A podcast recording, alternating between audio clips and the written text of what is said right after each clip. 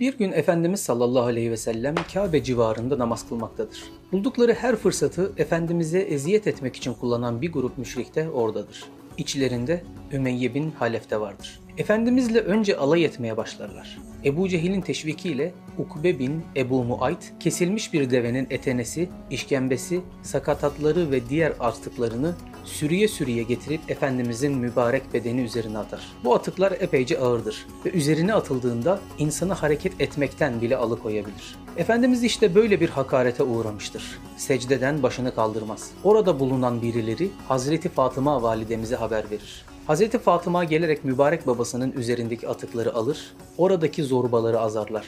Efendimiz buna karşılık ellerini açar ve Allah'ım Ebu Cehil'i sana havale ediyorum. Utbe bin Rebi'ayı, Şeybe bin Rebi'ayı, Ümeyye bin Halefi ve Ukbe bin Ebu Muayt'ı sana havale ediyorum diye dua ederek Allah Teala'nın onların hesabını görmesini ister. Az önce iğrenç bir şekilde gülüşüp eğlenen bu isimler Efendimizin duasının ağırlığı karşısında birden ciddileşir ve korkmaya başlarlar. Neden acaba? İnsan inanmadığı, sözlerini küçümsediği, az önce hor görüp dalga geçtiği birisinin kendi aleyhindeki bedduasından neden korkar?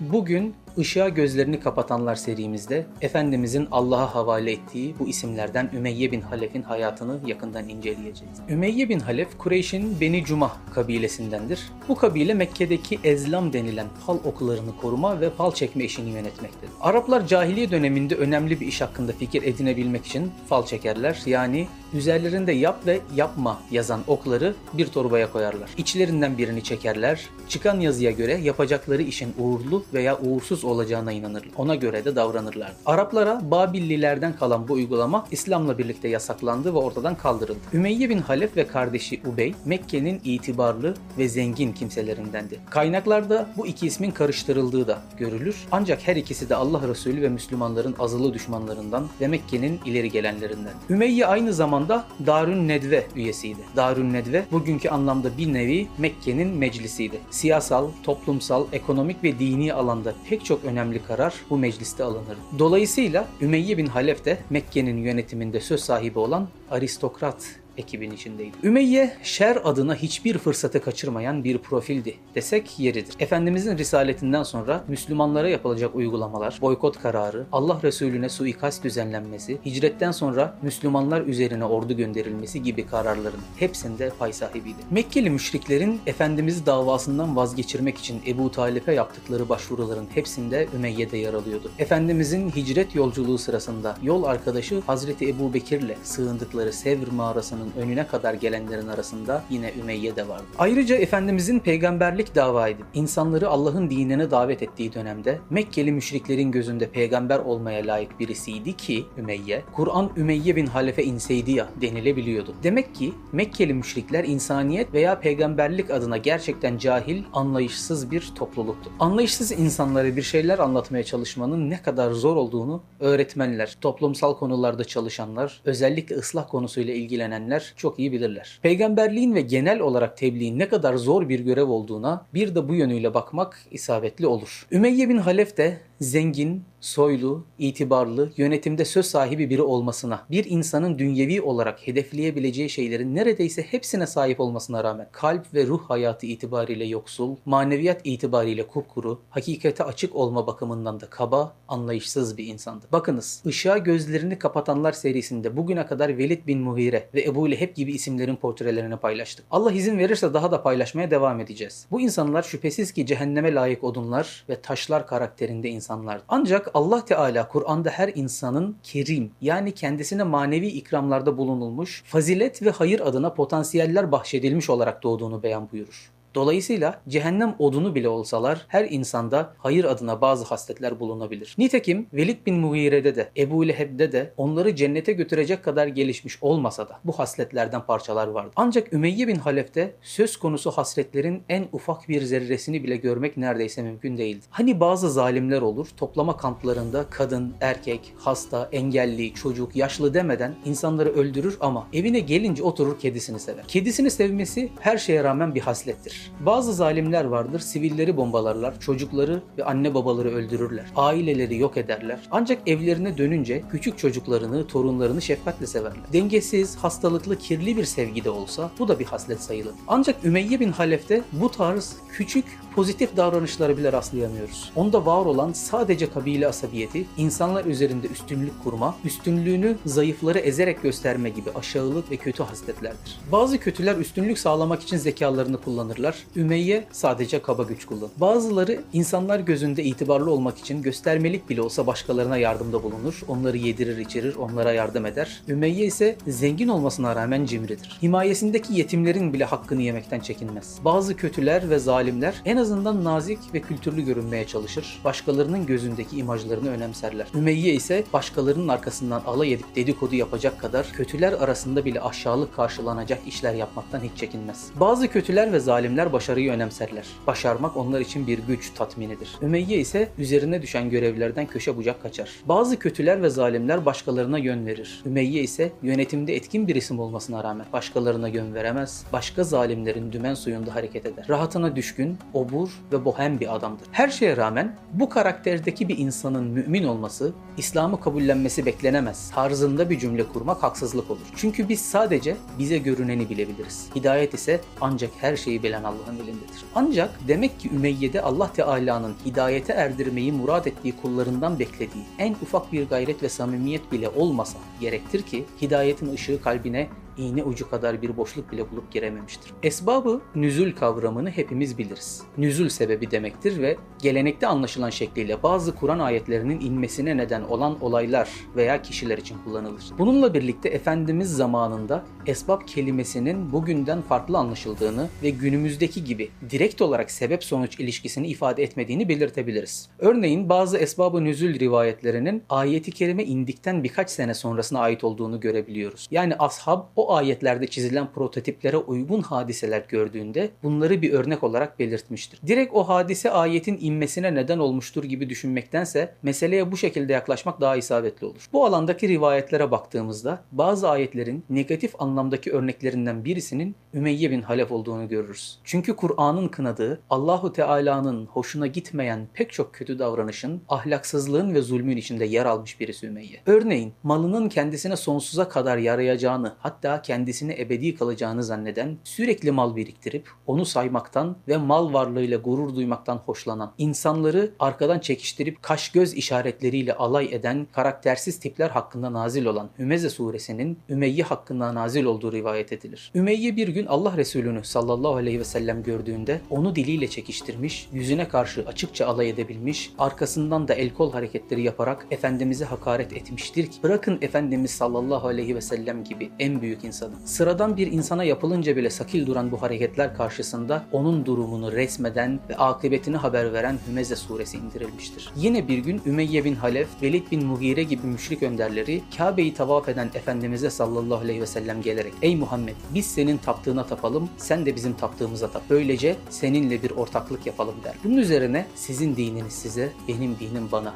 Ayetinin de içinde bulunduğu kafirin suresi nazil olur. Yine Leyl suresinin Ümeyye bin Halef ile Hazreti Ebu Bekir radıyallahu anh hakkında nazil olduğu rivayet edilir ki Hazreti Ebu Bekir ve onun gibi davrananlar bu surede Müslüman köleleri satın alıp azat etmek ve bundan dünyevi bir karşılık beklememekle övülmüşlerdir. Ümeyye ve onun gibiler ise cimrilik ve kendini Allah'a muhtaç hissetmemek nedeniyle kınanmışlar. Biz de kendini Allah'a muhtaç hissetmemek duygusunun en hafifinden bile Allah'a sığınırız. Fecr suresindeki bazı ayetlerin de Ümeyye hakkında olduğuna dair rivayetler vardır. Bazı tefsirlerde hayır, doğrusu siz yetime ikram etmezsiniz ayetinin Ümeyye'ye işaret ettiği söylenir ki Ümeyye bin Halef evinde bulunan Kudame bin Maz'un isimli yetimin hakkını vermez, o hakkı kendi malına katardı. Ümeyye denilince akla gelen ilk isimlerden birisi de Bilal-i Habeşi Hazretleridir. Hazreti Bilal Ümeyye'nin kölesidir ve Müslüman olduğunu açıkça söyleyen ilk yedi kişiden birisi. Ümeyye bin Halef Hazreti Bilal'i sırf İslam'ı kabul ettiği için öğle vakitlerinde kızgın güneş altında yere sırt üstü yatırır, büyükçe bir kaya parçasını onun göğsünün üzerine koydurur ve onu İslam'dan vazgeçmeye, putlara tapmaya zorlardı. Bu videoyu hazırlarken Mekke'nin hava durumunu kontrol ettim ve saat 12 ile 3 arasında, öğleden sonra 12 ile 3 arasında Mekke'nin hava sıcaklığının 43 santigrat derece olduğunu gördüm. Yazların çok sıcak geçtiği yerlerde insanlar öğlen saatlerinde pek dışarı çıkmazlar. Mekke'de de öyledir. Hatta Efendimiz sallallahu aleyhi ve sellem Hazreti Ebu Bekir'in evine hicret edecekleri haberini vermek için öğlen saatlerinde gitmiştir. Çünkü o saatlerde sokaklarda pek çok bir insan bulunmaz. İşte Ümeyye de özellikle bu saatleri seçerek Hazreti Bilal'i yalın ayak basılamayacak kadar sıcak olan yerlere yatırır. Üzerine yine sıcak kaya parçaları koyar ve ona işkence eder. Hazreti Bilal'in İslam'dan vazgeçip müşriklerin dinine dönmesi Ümeyye için adeta bir itibar meselesiydi. Çünkü kölelerine bile laf geçiremeyen bir insan olarak anılmaktan çok korkuyordu. Bu tip insanlar için bir kölenin efendisinin izin vermediği bir dine geçmesi kabul edilemez. Üstelik Ümeyye köleleri Müslüman olan diğer müşrikler üzerinde de baskı kurmaktaydı. Ve Hazreti Bilal'in de Müslüman olması kendisi için bir utanç sebebiydi. Ancak Hazreti Bilal'in çelikten iradesini aşamadı ve Hazreti Bilal Rabbim Allah'tır, o birdir demeye devam etti. Tabloya dikkat ederseniz efendisinin karşısında devleşen bir köle, kölesinin karşısında küçüldükçe küçülen bir sözde efendi görürsünüz. Ümeyye Hazreti Bilal'i ancak öldürürse itibarını bir nebze kurtarabilecekti ki bu da onun açısından başvurulması gereken son çareydi. İşler bu noktaya yaklaşınca Hazreti Ebu Bekir ortaya çıktı ve Müslüman olmayan Hazreti Bilal'den de daha güçlü bir köleyi Ümeyye'ye verdi. Karşılığında da Hazreti Bilal'i istedi. Bazı rivayetlerde Ümeyye para vererek Hazreti Bilal'i satın aldığı da aktarılır. Ne olursa olsun sonuçta Hazreti Ömer'in deyimiyle Ebu Bekir Efendimiz'dir. Efendimiz Bilal'i azat etmiştir. Hazreti Bilal'in azat olmasıyla Ümeyye de tabiri caizse karizmayı bir süreliğine kurtardı. Çünkü Ümeyye böylece o kölenin yani Bilal'in sahibi artık ben değilim. Benim raiyetimde olup da Muhammed'in yolundan giden kimse yok deme fırsatını yakaladı. Kişisel karizmasını ahirete tercih eden karakterlerin o karaktersiz iç dünyalarını anlamak adına önemli bir ipucudur bu. Onlar her durumda kazandıklarını zannediyorlar ancak ahirette kendileri için hazırlanan ateşin yakıtını artırıyorlardı. Keşke bilselerdi. Ümeyye'nin kendi elleriyle zulmettiği tek Müslüman Hazreti Bilal de değildir. Ebu Fukeyhe de Ümeyye'nin zulmünden nasibini almış bir diğer sahabi efendimizdir. Ebu Fukeyhe, Ümeyye'nin oğlu Safvan bin Ümeyye'nin kölesidir. Kur'an'da mustazaf olarak nitelendirilen Hazreti Bilal, Hazreti Ammar bin Yasir, Amir bin Füheyre gibi kimsesiz, horlanan, işkencelere uğrayan Müslümanlar grubundandır. Ebu Fukeyhe'nin Müslüman olduğu duyulunca Ümeyye bin Halef bu sahabinin ayaklarını bağlatmış, tempos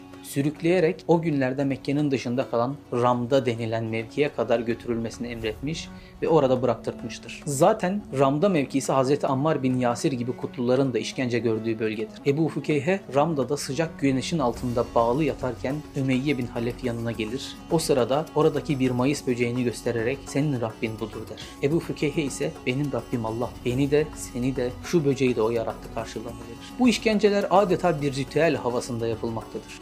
Ümeyye'nin kardeşi Übey bin Halef de bu işkence ritüeline katılanlar arasındadır. Übey bin Halef Ümeyye'ye işkencenin dozunu artırmasını söyler. Ebu Fükeyhe'ye onun öldüğünü zannedinceye kadar dozu sürekli artacak şekilde işkence yapmaya devam eder. Nihayet Hazreti Ebu Bekir yeniden ortaya çıkar ve Ebu Fükeyhe'yi de satın alarak hürriyetine kavuştur. Ancak Ebu Fükeyhe önce Habeşistan'a sonra Medine'ye hicret etmesine rağmen muhtemelen işkencelerin de etkisiyle Medine'ye hicretten yaklaşık bir sene sonra Bedir Savaşı'ndan önce vefat eder. Gücünü zayıfı ezmekte kullanan insanların karakterlerini Bediüzzaman gayet açık bir şekilde hayvanlık olarak nitelemektedir. Bu bir hakaret sözü değil, bir tespit. Çünkü bu terim biyolojik anlamıyla kullanılmak. Zira istibdat yani baskı ve güç kullanarak zayıfı ezmek hayvanlar aleminin asli kanunlarında. Hayvanlar aleminde güçlü olan zayıfı ezer, parçalar ve yer. Bu durum bir insanda görülüyorsa bu o insanın halen biyolojik olarak hayvanlığı aşamadığını gösterir. Hayvaniyetten çıkamamış, cismaniyetini aşamamış, güdülerinin ve hazlarının esiri bir insanın kalbine ve zihnine iman ve Kur'an hakikatlerinin nüfuz etmesi ise son derece zordur. Bu noktada bir parantez daha açalım. Siyer ve tarih kitaplarına baktığımız zaman Mekke müşriklerinin önde gelenlerinin bir kısmının müşrik olarak ölüp gittiklerini, bir kısmının da daha uzun yaşayarak Mekke'nin fethinden sonra Müslüman olduklarını görür. Burada belirleyici bir faktör yok mudur? Mesele sadece kişilerin ecellerine mi bağlı? Bu işin hikmeti ne olabilir? Mesela Ümeyye veya Ebu Leheb yaşasalardı Mekke'nin fethinden sonra Müslüman olabilirler miydi? Öncelikle belirtelim ki her insanın imtihanı kendine ayrılan yaşam süresi için geçer geçerlidir. O süre boyunca imtihanı kazanan kazanır, kaybeden kaybeder. İnsanın ömrünün uzunluğu veya kısalığı imtihanın esas unsuru değildir. Diğer yandan Mekke müşriklerinin önde gelen isimlerinden sonradan İslam'a girenlere baktığımızda bu isimlerin genellikle Müslümanlara yapılan kötülüklerde her zaman başı çekmedikleri,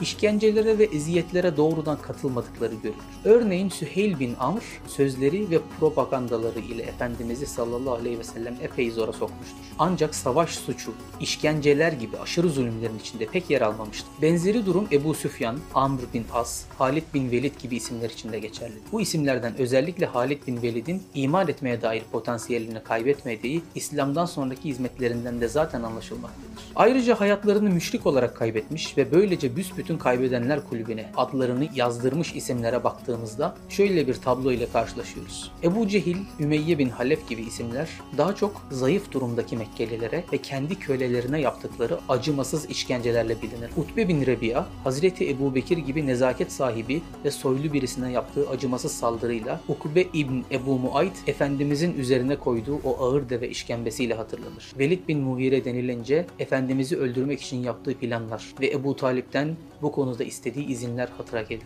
Örnekler artırılabilir elbette ve bu mesele ayrı bir video konusu olarak işlenebilir. Fakat özet olarak şunu ifade edebiliriz. İnsan iman etmemiş olsa dahi içinde doğru yola intikal edebileceği bir potansiyel taşır. Fakat bazen öyle kötü şeyler yapar, Allah'ın gazabını celbedecek öyle davranışlar sergiler ki özündeki hayır potansiyelini tamamen zayi eder. Belki de farklı bir tabirle kalbi mühürlenir ve o kötülük yolundan geriye dönemez hale gelir. Tabii ki her şeyin olduğu gibi bu konunun da en doğrusunu Allah bilir. Ümeyye bin Halef'in sonu da kendi tercihinin sonucu olmuştur diyebiliriz. Bedir Savaşı'nı hepimiz biliriz. Ebu Cehil'in başını çektiği bir grup daima Medine'ye saldırarak Müslümanları yok edebileceklerini düşünüyor ve bu planı gerçekleştirmek için fırsat kolluyordu. Bedir Savaşı öncesinde artan gerilimi de aradıkları fırsat olarak gördüler ve hemen bir ordu hazırladılar. Aslında Ümeyye savaş konusunda isteksizdi. Yaşlılık, şişmanlık ve ölüm riskinin olduğu bir ortamda bulunmak ona göre değildi. Savaş meydanına gitmektense müşriklerin hazırladığı orduya mal varlığıyla katkıda bulunmayı düşündü. Bu noktada Ukbe bin Ebu Muayt gibi azılı bir başka müşrik devreye girdi. Ukbe bir buhurdanlık hazırlayıp Ümeyye'nin önüne koydu ve ona şöyle dedi. Sen artık kadınlardan sayılırsın. Kadınlar gibi buhuru yak. Korkaklıkla suçlanmak ve kadına benzetilmek Ümeyye gibi insanlar ne der delisi birisi için tahammül edilemez bir şeydi. Bunun üzerine Ümeyye istemeyerek de olsa savaşa katılmaya karar verdi. Ümeyye Bedir'e doğru giderken aslında kendi kötü akıbetine doğru adım adım ilerliyordu. Ömrünün bu son yolculuğunu da küfre hizmet ederek geçirmiştir. Nihayet müşrik ordusuyla İslam askerleri Bedir'de karşı karşıya gelirler. Savaşın sonucu kısa sürede belli olur. Müslümanlar galip gelmektedir. Savaşın kaybedileceğini anlayan Ümeyye, savaş daha tam bitmeden kendisini kurtarabileceği bir yol aramaya başlar. Bu sırada Abdurrahman bin Avf'ı görür. Abdurrahman bin Avf ile Mekke'deyken bir hukukları vardır ve kendisini Abdurrahman bin Avf'a esir aldırır. En azından hayatta kalmayı umuyordur. Savaşın sonlarına doğru Ümeyye'yi hayatta en son görmek isteyeceği kişi fark etmiştir. Hazreti Bilal-i Habeşi. Hazreti Bilal, Ümeyye bin Halep, küfrün başı, eğer o kurtulursa ben ölürüm diyerek ona hücum eder. Bilal'in bağırmasıyla Ümeyye'nin etrafını saran Müslümanlar kendisini ve oğlunu oracıkta öldürürler. Bu noktada esir alınmış, teslim olmuş birisinin öldürülmesi İslam'a aykırı değil mi? Sorusu akıllara gelebilir ama unutmayalım ki Bedir Savaşı Müslümanların ilk savaşıdır. Esirler hakkında herhangi bir ayet inmemiştir. Ortada savaş hukuku ile ilgili oturmuş bir kurallar manzumesi de yoktur. Teslim olmuş esirlere muamele konusunda evrensel bazı yaklaşımlar söz konusu olsa da Ümeyye'nin bir savaş suçlusu olduğu unutulmuştur unutulmamalı. Savaş suçlularının cezasının da ölüm olduğu yine evrensel uygulamalarla bilinmektedir. Ümeyye masumlara ve zayıflara işkence yapan, Müslümanlara Mekke'de dünyayı dar eden bir zalimdi. Ölümü de sonuna kadar hak etmişti. Ayrıca ortam savaş ortamıydı ve Ümeyye henüz savaş bitmeden öldürüldü. Savaş ortamının sıcaklığını, o ortamda savaşanların hissiyatını, o atmosferi yaşamayanların yargılaması her zaman doğru sonuçlar vermeyebilir. Sonuçta Ümeyye bin Halef oğluyla birlikte hak ettiği cezayı, üstelik de uzun süre kendisine zulmettiği Bilal-i Habeşi'nin vesilesiyle görmüştür. Bu da kaderin adil bir tecellisi olsa gerek. Hatırlarsanız Efendimiz Kabe'de namaz kılarken üzerine kesilmiş deve artıklarını atan zalimler hakkında Allah'ın Ebu Cehil'i sana havale ediyorum. Utbe bin Rebi'ayı, Şeybe bin Rebi'ayı, Ümeyye bin Halefi ve Ukbe bin Ebu Muayt'ı sana havale ediyorum diyerek Allah Teala'ya havalede bulunmuş. İşte bu beddua veya havale yerini bulmuş. O duada isimleri geçen müşrik zalimlerin tamamı Bedir Savaşı'nda öldürülmüşlerdir. Evet Allah Teala Habibinin dahi bedduasını anında anında yerine getirmemiş. Bu bedduanın tam yerini bulması için seneler geçmesi gerekmiştir. Rabbimizden bizleri küfrün, şirkin, zulmün en küçüğüne dahi bulaştırmamasını diler ve dileniriz. Bir sonraki bölümde görüşmek üzere. Hepiniz Allah'a emanet olun.